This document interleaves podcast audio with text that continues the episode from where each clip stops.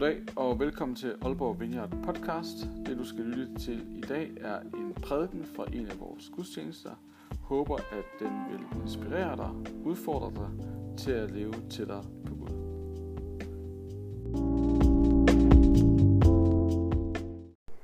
Jamen god eftermiddag og velkommen her til sidste del af gudstjenesten. Jeg synes det har været en sindssyg uge, ikke? Altså, som Karin også var inde på, med mink, der skal slagtes, og Nordjylland, der er lukket ned, og et valg, der ikke blev afgjort. Jeg sad i tirsdags op til 1:30, og så fandt jeg simpelthen, jeg sad på sådan en Zoom-forbindelse sammen med nogle venner, og så faldt jeg lige pludselig i søvn, så tikkede der sådan et billede ind på min telefon af mig, der sådan sover og bare sådan og det var jo fordi, at jeg jo ligesom satsede på, at der ville komme en afgørelse, og det gjorde der jo så ikke. Og så, for at det ikke skal være løgn, for at gøre dagen endnu værre, eller ugen endnu værre, så i morges, da jeg var ude at løbe, tror jeg så ikke, at mit baglov, at jeg fik sådan en forstrækning i baglåret, sådan, så jeg måtte ringe rigtig ynglig hjem til Inge, som også er syg, og sige, jeg kan ikke gå hjem, jeg har så ondt i mit baglov. Så det er det, vi skal være sammen om i dag. Altså det der, altså måske ikke lige mit baglov, men i hvert fald det her om, altså alt det, der sådan rører sig. Og jeg har jo kaldt den her serie, lille serie, vi kører nu, har jo kaldt sådan Disruption, og discipleskabs-disruption. Og hvis du ikke ved, hvad disruption er, så har jeg her en definition af det. Altså sådan, man plejer at snakke om disruption sådan, i forhold til sådan business, og hvis du går ind på det store, vilde internet, så står der sådan her. Disruption sker, når en virksomhed gennem innovation af nye produkter og services undergraver eller nedbryder en eksisterende branches typiske forretningsmodeller. Så har jeg så defineret det, når vi taler om det ud fra sådan et, kristen perspektiv eller Guds perspektiv, at Guds rige eller Gud skaber disruption, fordi han giver os et sæt nye mentale briller, der nedbryder den eksisterende måde at tænke på og forstå verden på, og sætter os fri til at være de mennesker, vi i grunden er skabt til at være. Så det er det, vi skal prøve at tale om i dag, det er, hvordan er det lige, at Jesus, det at tro på Jesus, det at invitere ham ind i sit liv, faktisk disrupter, giver os et nyt sæt mentale briller. Og Jesus, han er her for at sætte os fri. Fri for jagten på andres anerkendelse, fri fra mindreværd, fri fra meningstomhed, fri til at sænke skuldrene. Så hvis du er her i dag, og ligesom har synes, at dine skuldre sidder helt op under ørerne, fordi at der er så mange ting, man skal forholde sig til, så vil jeg gerne invitere dig til bare at sænke skuldrene.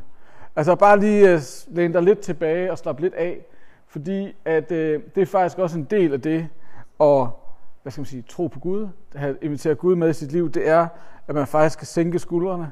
Man behøver ikke at have dem helt op under øret og være helt sådan, spændt op, fordi der er noget, når Gud kommer, at så er der faktisk også en fred og en ro, der på en eller anden måde hviler over os. Og så fri til at leve som elskede. Men jeg vil sige, at min første prædiken blev faktisk disrupted. Fordi jeg havde faktisk planlagt, hvad jeg skulle sige i dag. Den første titel, jeg havde, det var, at Jesus disrupter magelighed. Og det der med, hvad er så magelighed? Jamen altså, det er der nok mange af jer, der kender. Det er det der ved, hvis man kommer til at ligge en hel eftermiddag, eller en aften, eller en dag, eller hvem man nu er. Altså det er svært, når man har børn, at ligge en hel dag på sofaen.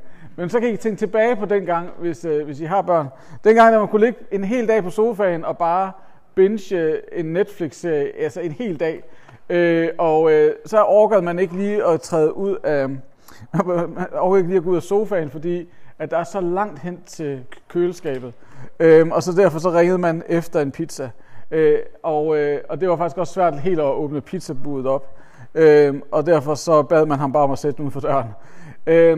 Sådan magelighed, det tror jeg, vi måske alle sammen kender. Faktisk så det har jeg fået lov til at dele med Inge for nogle år, en del år siden. Så var hun i en situation, hvor at hun havde fået et arbejde, Men så var det ligesom en måned, hvor at, hun ikke havde arbejde. Og så havde hun lånt en lejlighed, hvor hun så skulle bo den her måned. Og så fordi hun ikke rigtig havde noget at lave, og det her det var før sådan rigtig internettet slog igennem, så I kan godt se det mange år siden. Men der var en masse sådan, serier i fjernsynet, og så faldt hun simpelthen ind i en af de der serier, der en af de der sæbeoperer, der hed Horton Sagaen. Er der nogen af jer, der har set den? Nej, det er der ikke. Nej, og det skal I lade være med, tror jeg. Fordi at der kom virkelig, virkelig mange afsnit af Horton Sagaen. Og det blev sådan, at når jeg så kom hjem for at besøge hende fra at have været på mit studie, og så kom der, så havde hun faktisk ikke rigtig lige fået sat vasketøjet over, eller hun havde ikke lige fået handlet ind, fordi der kom lige et afsnit mere af Horton Sagaen. Så på den måde, så kan man virkelig blive spist af malighed. Men så kom Mette Frederiksen jo i, var det nu kan jeg ikke engang huske, om det var onsdag eller torsdag. Hvornår var det, hun holdt sit pressemøde? Torsdag. Ja, så kom Mette Frederiksen og holdt sit pressemøde i torsdags. Og så disruptede hun jo alt, hvad man, hvis man var malig i forvejen, så disruptede hun i hvert fald det. Fordi at hun kom og sagde, at nu skal alle mink slås ned, og vi lukker Nordjylland, bortset lige fra Aalborg Kommune. Så lukker vi hele lortet. Og man kan sige, hvis man malighed er jo det der med, at man på en eller anden måde sidder fast, og man ikke ligesom kan rykke på ting, at man faktisk på en eller anden måde bare kommer ind i sådan en, hvad skal man sige, en trummerum, hvor man på en eller anden måde faktisk ikke rigtig formår at bryde ud af, og man bliver bare ligesom, altså alt det kendte, det bliver det, man går efter. Og man kan sige, det som Mette Frederiksen hun gjorde, det var jo, at hun skabte os, altså hun skabte ikke mere frihed, kan man sige, men man kan sige, den disruption, som hun kom med i torsdags, det ved jeg ikke med jer, jeg synes bare, at den skabte mere usikkerhed hos mig, den skabte mere forvirring, og dybest set, så begyndte den også at, hvad skal man sige, der begyndte at komme en spirende mistillid fra mig til hende. Jeg ved ikke, om der er nogen af jer, der kan genkende det. At det her med, at på tid, altså det her med, at nu vælger de at lukke hele Nordjylland ned, og så de næste par dage her, så er der så kommet alle mulige ting frem med, at andre eksperter, de er lidt uenige i, om man burde lukke Nordjylland så meget ned, og burde man nu have, altså var det nødvendigt at slå alle mink ihjel? Så i stedet for at disrupte os med mere frihed, som Jesus han gør, så det som Mette Frederiksen gjorde, det var, at hun gav os, i stedet for frihed, så skabte hun i grunden mere usikkerhed og forvirring og mistillid. Og det gjorde faktisk, at jeg tænkte, okay, jeg bliver nødt til at ændre, hvad det er, jeg skal sige i dag. Fordi at hvis I bare er en lille smule som mig, så kan I også godt måske genkende den der, det der lidt skrøbelige, det der lidt forvirrende, det der med, at tingene er bare ikke sådan, som de plejer at være. Og man ved faktisk ikke helt, hvordan man skal forholde sig til den verden, vi er i. Og selvom måske mange ting fungerer sådan, som de plejer, så er der sådan en anden, der er sådan en lille uro, der er sådan en lille uvished, der er inde bagved, som vi ikke helt ved, hvad vi skal forholde os til. Og det jeg i hvert fald selv har oplevet under corona, det er, at så i sommer, så begyndte tingene at åbne op igen, og så glemte jeg en lille smule, at der var covid-19 i Danmark. Men nu er det som om, nu er det kommet tilbage med fuld ramachan, og vi skal på en eller anden måde forholde os til, hvad gør vi nu med den der usikkerhed, der er kommet tilbage? Fordi man kan godt ligesom leve med corona et stykke tid, men nu er det som om, nu er der ligesom kommet en ny ting, vi skal forholde os til. Ja. Så det, som den her prædiken så er kommet til at hedde, det er, at Jesus han disrupter, dels disrupter han malighed, men han disrupter også usikkerhed og frygt. Og vi skal prøve at se, hvordan at det at, hvad skal man sige, invitere Gud ind i ens liv, det at leve med Gud i sit liv, hvordan det faktisk kan være med til at forandre dels den malighed, man måske synes, man er fanget af, men også den usikkerhed, som er lige i øjeblikket. Så det håber I er med på, den lille rejse. Hvor mange af jer har set Braveheart? Det er jo sådan en film, man så, da jeg var... Ja, der er nogle stykker, der har. Braveheart er jo en vild film. Altså, hvis I er ligesom mig, Hvor mange af jer har så ikke tænkt, tænk hvis jeg var, altså William Wallace. Tænk hvis jeg var ham der bare kunne råbe freedom, og så er det bare kørt for mig. Jeg er ikke sikker, at det alle har det sådan, men der er noget af den film, hvor jeg bare kan mærke, yes, they may take our lives, men they will never be able to take my freedom! Okay, jeg kan godt høre, at I ikke er lige så meget på kører som mig. Men der er faktisk en, det her det er jo bare en legende, en myte, men der er faktisk en sand, sådan cirka sand historie. Fordi i den film, så er der også en fyr, der hedder Robert the Bruce, som er ham, der ligesom skal være kongen over Skotland. Og der er faktisk sådan en historisk sand fortælling om, hvordan at Bruce, da han ligger på sit dødsleje, så siger han til ham, så siger han til dem, der står omkring ham, at når jeg er død, så kan I skære mit hjerte ud, fordi at mit hjerte skal vinde Skotlands frihed. Så hvem af jer vil bære mit hjerte? Og så er der faktisk en mand, der hedder James Douglas, som siger, hey, det gør jeg skal nok tage dit hjerte. Rimelig makaber historie, men det der så sker, det er, at han laver sådan en lille æske, hvor han så bærer Robert the Bruces hjerte i, omkring halsen. Så hver gang han er i krig, så kæmper han ligesom med kongens hjerte. Og så vil historien, og jeg har tjekket flere kilder, og de siger, at det her det er sandt, at James Douglas på et tidspunkt, så tager han på sådan en korstog og skal ned og kæmpe mod nogle, det er jo sikkert sådan, det, der i dag svarer til Tyrkiet. Og så på et tidspunkt kommer han så ind i en kamp, hvor at han er omringet af tyrkere, som er klar til at slå ham ihjel. Og så siger historien, at han tager det her hjerte, han har om halsen, og så kaster han det ud mellem de der tyrker, der vil slå ham ihjel. Og så råber han, fremad mod hjerte, fremad for kongen. Og så går han bare i gang med at se, om han kan overleve, og det gør han så ikke. Men han råber fremad mod hjerte, og så giver han den alt, hvad han kan, giver den fuld slæde der i den kamp mod de her tyrker.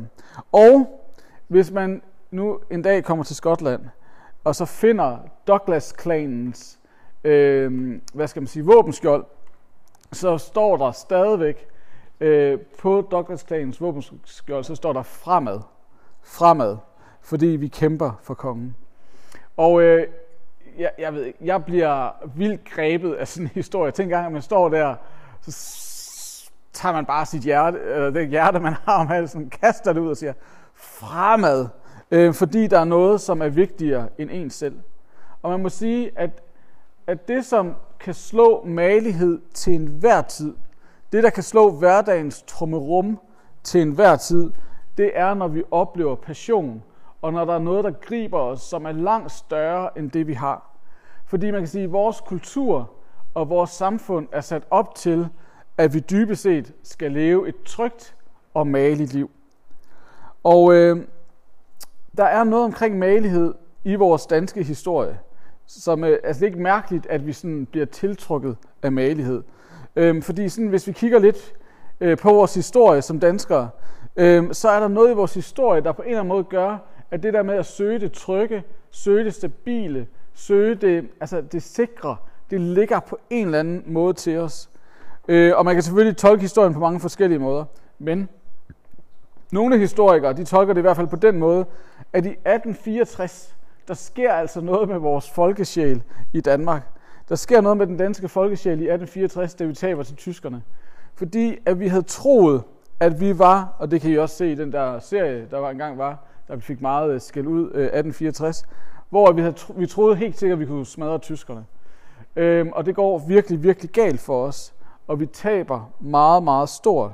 Og det er som om, der er flere historikere, der peger på, at det er som om, i den krig, så skete der noget med vores tro på os selv, at vi som danskere faktisk mistede troen på, at vi kunne. Vi troede faktisk, vi var ikke helt sikre på, at vi faktisk kunne tage de der modige skridt, som det nogle gange kræves. Og så i 1933, så kom Jante, altså Jantes lov, som handler om, at man helst ikke må være noget, at man helt sikkert ikke har det, der skal til, og at man på en eller anden måde træder, altså man kan sige, vi bliver opdraget til, at du har nok ikke det, der skal til, og du skal slet ikke tro, at du har det, der skal til. Så på den måde, så blev dansk kultur lige så stille i, sådan vores, i det grundlæggende, i hvem vi er, og i den måde, vi er blevet opdraget på, at du skal helst ikke skille dig ud. Du har nok ikke det, der skal til. Og en fornemmelse af, at vi hellere må søge det sikre, vi må hellere søge det trygge, og vi skal helst ikke tage nogen chancer. Og så kom 60'erne og 70'erne så med velfærdsstaten og alt det der, og det blev bare endnu en, hvad skal man sige, understregning af, at det der med at søge det trygge og det malige, det er faktisk det gode. Og der er rigtig, rigtig mange gode ting i det,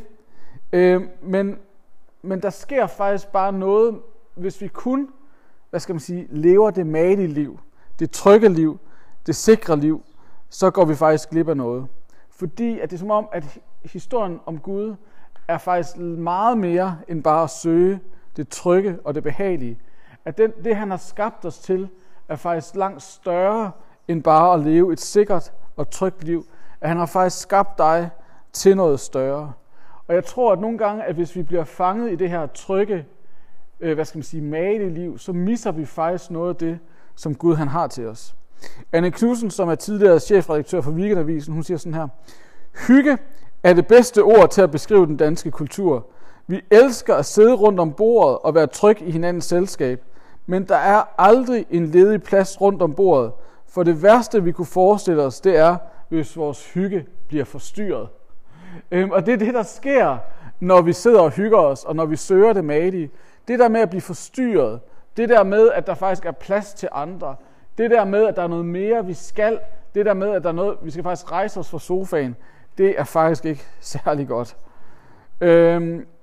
Så man kan sige, det der er kommet til at ske i vores danske kultur, i hvert fald noget af den, det er, at vi har skabt en kultur, hvor vi som danskere primært prioriterer tryghed, uforstyrrethed, ikke at skille sig ud, vi prøver at tilpasse os, og malighed.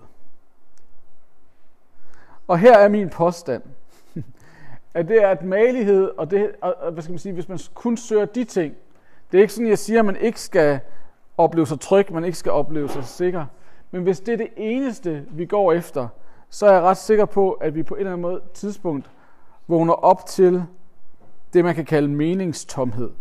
At vi faktisk har svært ved at finde ud af, hvad var det nu meningen med mit liv var? Hvad er det nu, jeg er sat her for? At der må der være noget, der er større end det, som jeg oplever lige nu. Og jeg skal måske også sige, at den her serie, som vi kalder Disruption, det er altså en serie, altså, jeg vil sige, jeg kommer til at prædike sådan lidt mere, sådan, det bliver måske lidt mere udfordrende, end det jeg plejer at sige. Fordi normalt plejer jeg at sige, at du er elsket, og du er set, og Gud han vil dig. Og det vil han stadigvæk. Men der er altså også noget andet, som Gud han vil. Der er altså også noget andet, som Gud han har gang i. Så hvis man nu er her og ikke har hørt så meget af det, jeg plejer at snakke om, så kan man godt tænke lidt, okay, hvad, han er lidt for meget ham deroppe. Men der er altså en pointe med, at der er noget, som vi misser, fordi at Gud han har skabt os til mere. Og der er nogle gange, hvor at Gud han ikke bare sådan klapper os på ryggen, men han rent faktisk udfordrer os til at komme afsted. Så man kan sige, det som er hele historien, og det som Gud i grunden siger igen og igen i sin historie, det er, at der er noget, du er skabt for noget større. Der er noget, der er større end dig, som du er skabt til. Det handler ikke bare om dit eget liv, men der er faktisk noget, der er langt større, som du skal i gang med. Og det kommer vi til, fordi lige om lidt, så skal vi se, hvordan at Gud han så rent faktisk disrupter den her malighed, fordi der er noget andet, du skal. Så det første, vi lige skal huske, hvis du kan lave sådan en mental note, det er, at hvis vi kun søger det trygge, hvis vi kun søger det malige, så vil vi faktisk på et eller andet tidspunkt vågne op og mærke og stille spørgsmålet, Hvad er det i grunden, jeg skal med mit liv? Hvad er meningen? Så det er den ene ting. Så er der det her med vores frygt og usikkerhed. En af mine store inspirationskilder fra de seneste år, som I ved, er jo Svend Brinkmann.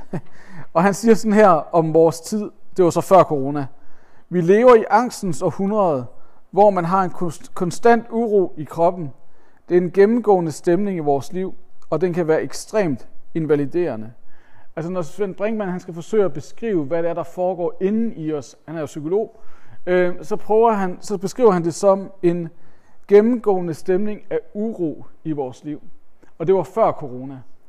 Så samtidig med, at vi på den ene side søger det malige, så kan man måske sige, at det er fordi, at vi faktisk oplever ret meget uro. Der er faktisk ret meget, der ikke lige helt er på plads hos os. Så derfor så forsøger vi på en eller anden måde at finde ind i det malige, fordi måske kan jeg på den måde gøre den der uro tavs, som jeg har inde i mig. Så der er noget i os i den tid, vi lever i, som på en eller anden måde skaber en indre uro. Og det er sådan set lige meget, om vi er kristne eller ej. Fordi at det er en kultur, vi sådan møder hele tiden, som skaber den her indre uro. Og så skete der så noget i marts måned i år, da corona kom. Fordi samtidig med, at der er en indre uro, så er der så også kommet en ydre uro. En ydre usikkerhed, hvor vi hele tiden er i tvivl om, hvad er det næste skridt. Så på mange måder, så samtidig med, at vi gerne vil leve malige liv, sikre, trygge liv, så er der så også kommet, en uro, som vi ikke helt ved, hvad vi skal gøre med. Fordi at vi i Danmark har været rigtig gode til at skabe stabile, rolige liv. Men nu er der noget, der forstyrrer den der stabilitet. Der er noget, der har, forstyrret den der ro, som vi søgte. Og der er sådan en amerikansk psykoterapeut, der hedder Edward Friedman, og han siger sådan her, han har også prøvet at analysere vores samfund, og i sådan hans store værk, som hedder Failure by Nerve, så prøver han sådan at beskrive, hvad det er, der i grunden er på spil for os. Og han siger sådan her, "We are fearing to be exposed and vulnerable and standing alone. And that fear of standing alone paralyzes us." Så det han siger, det er, at noget af det, som vi er allermest bange for, noget af det, som vi frygter allermest, det er, at vi vil vågne op, og at vi kommer til at være alene og sårbare. Vi vil gøre alt for, at andre ikke skal opdage, at vi er sårbare, og vi er alene. Så alt, hvad vi gør, der forsøger vi at undgå den der alenehedsfølelse, eller ensomhedsfølelse, og den der sårbare følelse. Og derfor så frygter vi.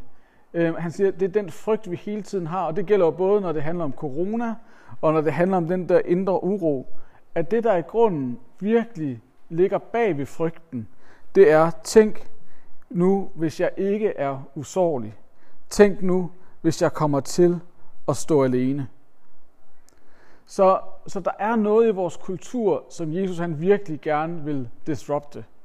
Han vil gerne disrupte din frygt og usikkerhed og den der indre uro, og samtidig så vil han gerne disrupte din malighed. Og det skal jeg så fortælle jer, hvordan han gør nu. Fordi man kan sige, når malighed og frygt bliver formet for vores forståelse af verden, så misser vi vores mening og Guds eventyr for os. Og Jesus han fortæller en historie, som både disrupter malighed og vores usikkerhed og uro. Og historien er historien om et får. Og der står sådan her, og det er ikke fordi, at nu kommer der så endnu, det er ikke fordi, jeg nu skal tolke den her historie, så der er lige så lang tid tilbage, som jeg allerede har talt, bare roligt. Men der står sådan her, hvis en mand har 100 får, og et af dem bliver væk, lader han så ikke de 99 blive på græsgangene, mens han går ud og leder efter det, der er blevet væk, indtil han finder det. Når han har fundet det, lægger han det på sine skuldre med glæde, og så snart han kommer hjem, råber han til sine venner og naboer, "Glæd jer sammen med mig, for jeg har fundet det får, som var fortabt." Og hvordan disrupter den her historie så vores malighed og vores frygt? For det første, der er to personer i den her historie. Der er fåret, og der er hyrden. Og jeg tror i grunden, at Gud han kalder os til både at være får og hyrder. Og det, der er med fåret, det er jo, det er blevet forladt. Det ligger ensomt, det ligger sårbart, det ligger skrøbeligt. Det er klar til at blive ædt af alle mulige vilde dyr. Ligesom vi måske nogle gange kan opleve, at vores liv, måske i den her coronatid, måske har du oplevet andre kriser i dit liv, hvor du oplever dig ene og forladt, og du mærker og tænker, okay, jeg kan blive ædt af alle livets omstændigheder nu. Jeg er lige klar, altså jeg ligger så skrøbelig, at jeg ved faktisk ikke, hvad jeg skal gøre af mig selv. Og det kan selvfølgelig også være, at du oplever det i mindre grad. Men jeg hørte et interview med Brian Holm i den der serie, som Iben Ries Højden hun laver, hvor hun taler med mennesker, der er begyndt at tro på Gud. Og så interviewer hun så Brian Holm, som er fra Amager. Det siger jo alt muligt om ham. Og han er cykelrytter, og det handler dybest set bare om, at han er, altså du ved, han har alt på sin bane. Og han fortæller i interviewet om, hvordan man som cykelrytter bare skal give den endnu mere gas end de andre, og man skal bare tage sig lidt mere sammen. At det er ligesom det, der er hele udgangspunktet for at være cykelrytter. Og så siger han så i det her interview, det var et nederlag den dag, jeg måtte erkende, at jeg havde brug for Gud. Fordi han troede, at han kunne det hele. Han troede, at han bare var en supermand, og han bare skulle tage sig lidt mere sammen end de andre. Og så kom han ud for i sit liv, at der er faktisk situationer, hvor han ikke kan, og han knækker sammen.